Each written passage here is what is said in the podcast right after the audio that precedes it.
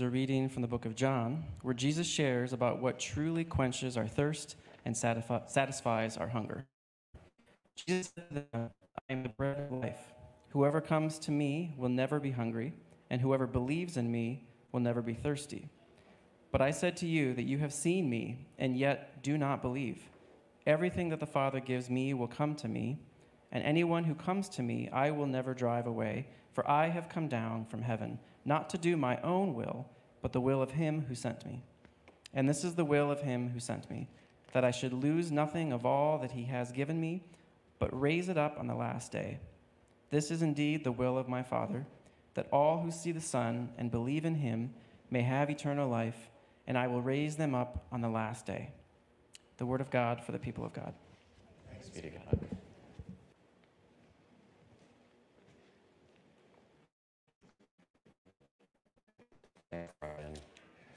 I'm going to, uh, in addition to that passage, I'm going to add one more uh, brief little uh, passage from the book of James. This is from James 2. What good is it, my brothers and sisters, if someone claims to have faith but does not have works? Surely that faith cannot save, can it? If a brother or sister is naked and lacks daily food, and one of you says to them, Go in peace, keep warm, and eat your fill, and yet you do not supply your bodily needs, what is the good of that? So faith by itself, if it has no works, is dead. I um, was on vacation last week, uh, and um, you, a little confession here, when I have a Sunday off, it would make sense. Oh, the pastor wants to lead by.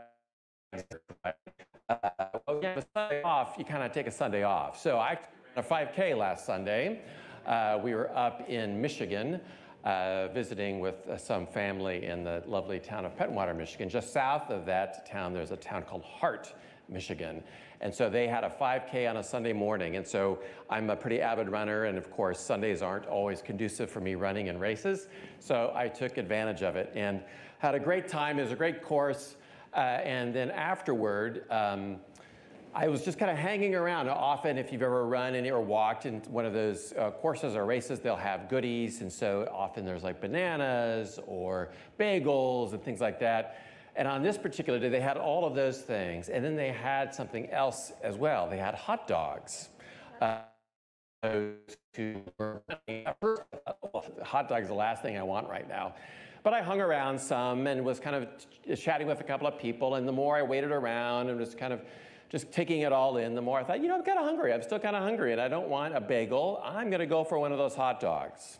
So I walked over and set my hot dog down and then noticed somebody else had done the same thing.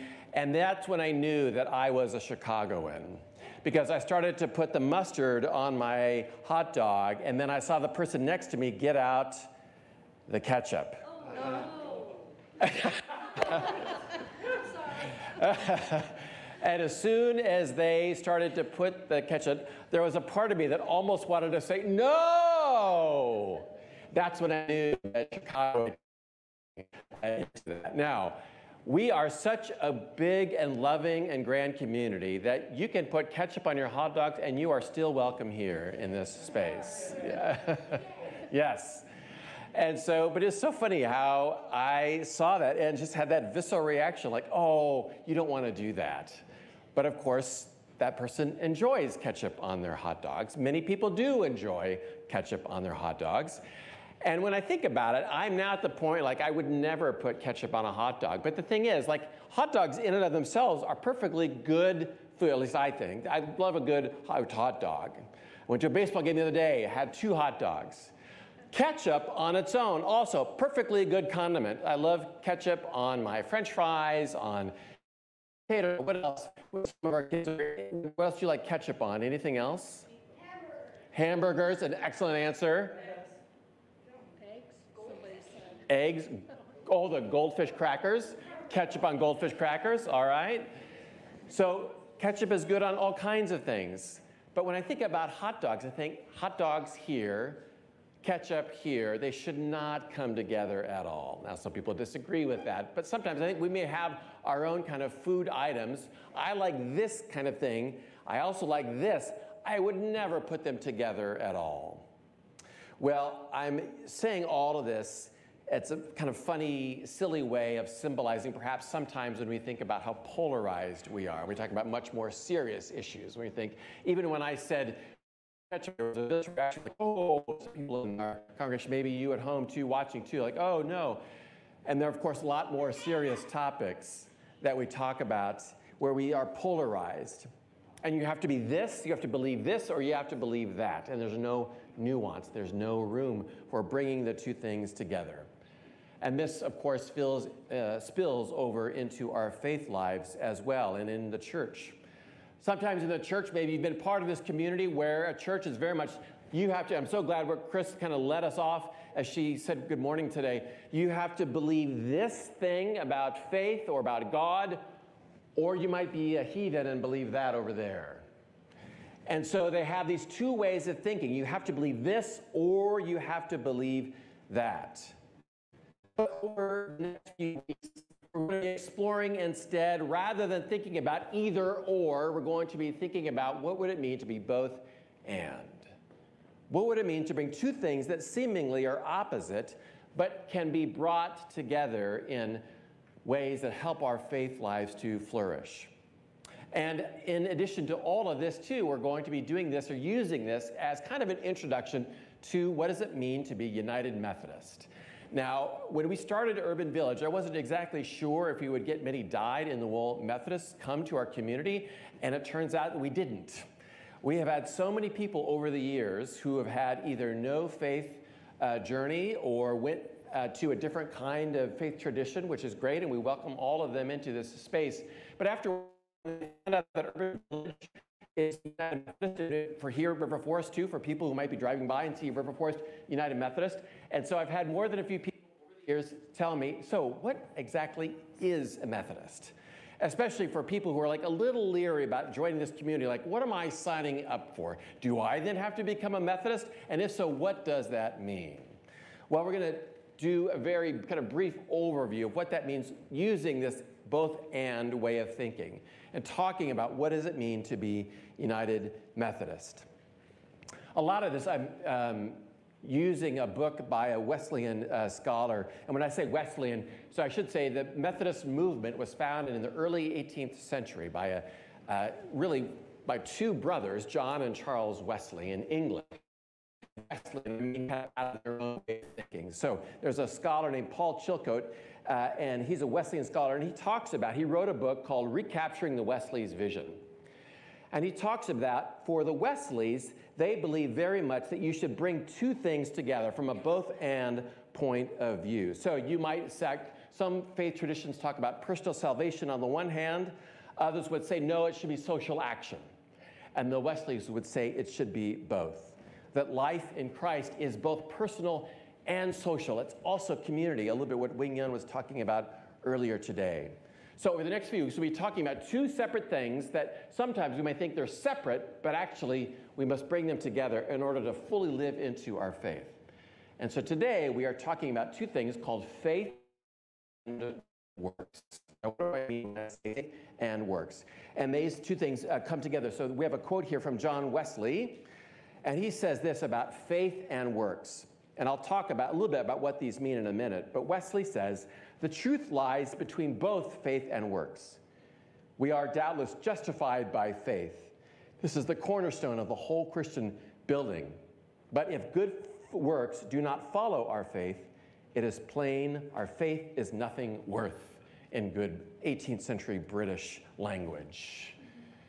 Bringing together faith and works. Now, churches, I think whether they know it or not, tend to kind of lean toward one camp of faith and works over the other. They may deny that, or they may think they don't. They try to bring it to put it in one category or another. So faith for some people means you must believe in a particular creed.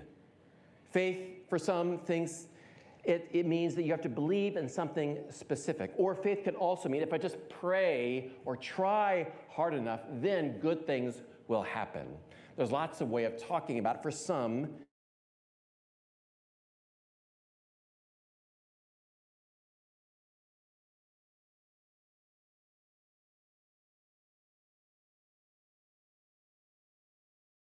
think about what is it when we think about what they might favor one over the other, we might ask ourselves, what are they counting? Meaning, there are some traditions who say you, what, what you believe is the most important thing. And often those traditions will then also say, we have had X number of confessions, have had X number of baptisms. These are the things that they are counting. But they also will say very much, you must believe these kinds of things. That's what they might mean by faith. Now, there might be some other traditions that would believe something different or say something different. And that is what you do matters the most. And that might be put under the umbrella or the category of works. And when we talk about things that you count, often those traditions will talk about we raised this much money for missions, or we handed out this many uh, cans goods for those who are experiencing homelessness. Both traditions aren't bad at all. Both of them have really good things in them. And yet, at times, we tend to go toward one or another. And this passage from James is one that, for those who like the works one, they like this passage a whole lot because it says, So faith by itself, if it has no works, is dead. Meaning, they are saying, What you do matters the most.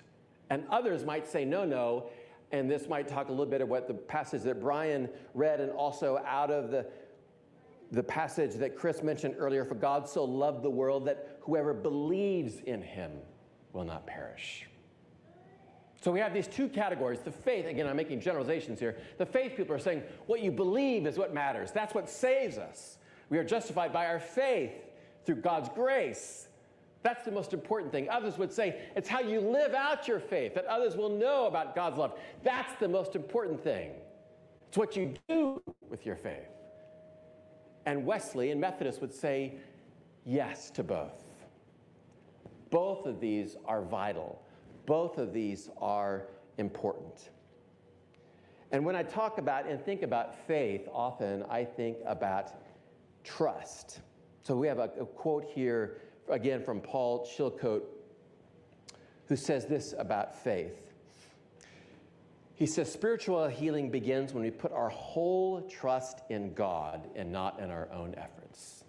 For him, this is what faith means. And there's so many different ways to define faith. But he says spiritual healing begins when we put our whole trust in God and not our own efforts. We cannot work it out ourselves. But once we put our trust in God and accept God's unconditional love offered freely to us in Christ, then we begin to love God, others, and ourselves. Wonderful fruits, which are works of love, are the natural consequence of a tree filled with God's life. And so Chilcote is saying, and I think what Methodism is saying too, is that when we put our whole trust in God first, and when we fully do that and trust not in our own selves and who we are and what we can accomplish on our own, when we put our whole trust in God, then that opens us up then to want to do these works of love that others are in need of as well. And this is what James is getting at too. A faith without doing these acts of love is dead, James says. But we need faith. We need to be filled up, as Chris said, we need to be filled up with God's love and spirit. And then out of that comes ways that we bear fruit and are there for others as well. What I'd like for us to do right now is I don't often do this in a sermon, but I want to guide you in a very simple prayer practice that I've kind of done for myself, and I think it's um, others have done it too, but I have found it really helpful in thinking this week about faith and works. What I want you first to do is just take your hands, wiggle your fingers. We all have hands here. Now, I want you just to clench them into a fist. And I want you to close your eyes. And I want you to begin to think with your clenched fists what are the things in your life that you are holding on to? The things that you are holding on to that get in the way of your love of God. They might be destructive habits. They might be a theology that has caused you harm. Perhaps it's selfishness that you're holding on to. Maybe it is the need to control so many things. Maybe it's having unrealistic expectations for yourself or for others. Maybe it's fear. We hold on to these things, and you might clench your fist even tighter because we hold on to these things so much. But now I want you to begin to unclench your fist and open up your palms and your fingers as an act of letting go. As an act of letting go of those things that cause you spiritual harm, that cause you anxiety. And you may do this several times, clenching and releasing.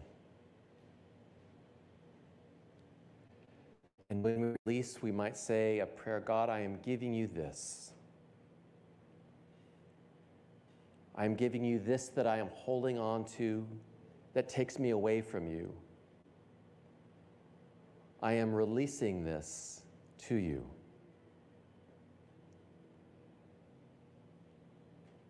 And friends, when we do that, I believe that is an act of faith. That is an act of faith. Because we are letting go of those things that cause us harm and are releasing that to God, trusting that God will take that. And after we have released our fist, we notice now we have open hands. So now we ask ourselves the question what will I do with my open hand after I have released these things to God? I've trusted, having faith that I can give these things to God.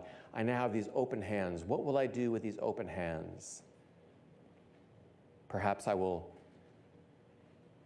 put cans in a cart for someone who is experiencing homelessness. With my open hands, perhaps I will hold someone else's hand as an act of love and care. Perhaps with my open hand, I will put my hand on the shoulder of someone who is suffering. Maybe with my open hand, I will write a note or a letter to an elected official seeking justice or a note to a loved one saying, I'm thinking of you. Maybe with this open hand, I will applaud the work done by one who needs to know that they are loved. There are so many possibilities with open hands. You can open your eyes now if you haven't already. But I've been using this prayer practice this week and have been feeling so helped by it as an act of letting go of the things that I hold. The control, oh, I have issues with control. And wanting and having unrealistic expectations for others. I have those too. And so I release those and then say, all right, now what do I do with my open hands?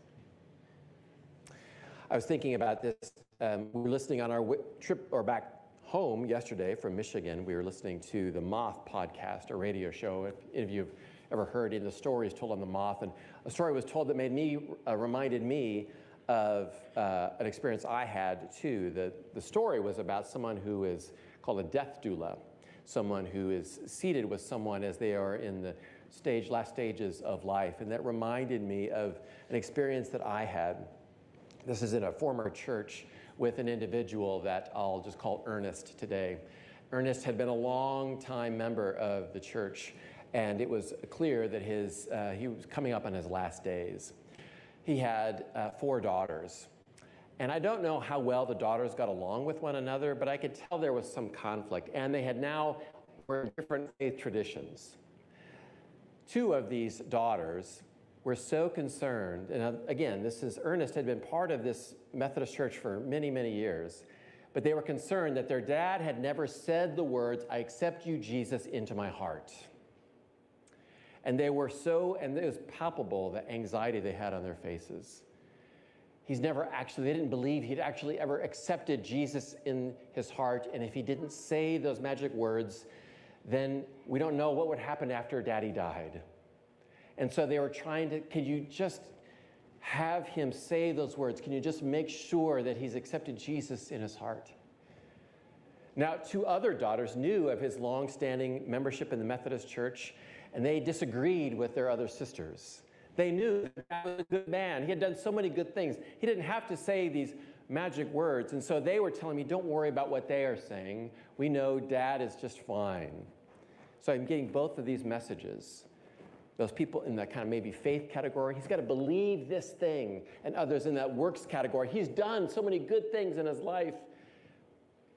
But what I did instead, after they had all left the room, was just sit down and just talk to Ernest.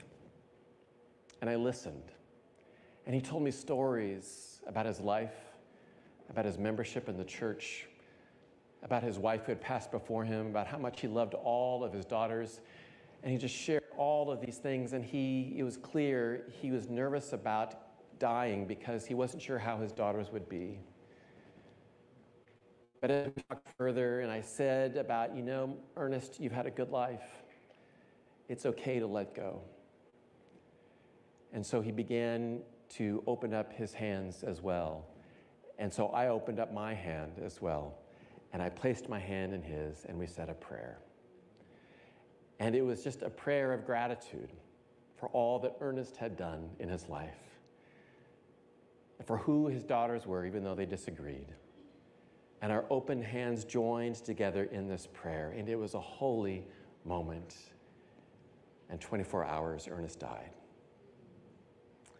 And I believe to this day it was his act of letting go, of knowing that it's going to be okay. And in the process of letting go, of Ernest holding or opening his hand and taking my hand as a way of using his open hand, but I believe also that process of opening his hand was a way of him accepting life eternal, a way of him being with God forever, which is perhaps the greatest thing that we can do when we have open hands. There are so many things that churches and our faith traditions tell us, and sometimes it's hard to know what I believe or what should I believe. But I believe this that yes, faith in God, there's nothing that we can do that brings us closer to God. Instead, it is a trust that God is there for us, and we release the things that hold us back. And then, with hands open, we can receive that. And then, with those hands open, friends, what can you do with your open hands? What works of love can you do? What impact can you have on others with your open hands? I pray that that might be a way for us to know the both and of what it means to have faith and trust in God, and also knowing that we have the open hands to do those works of love that God is calling us to do. Amen.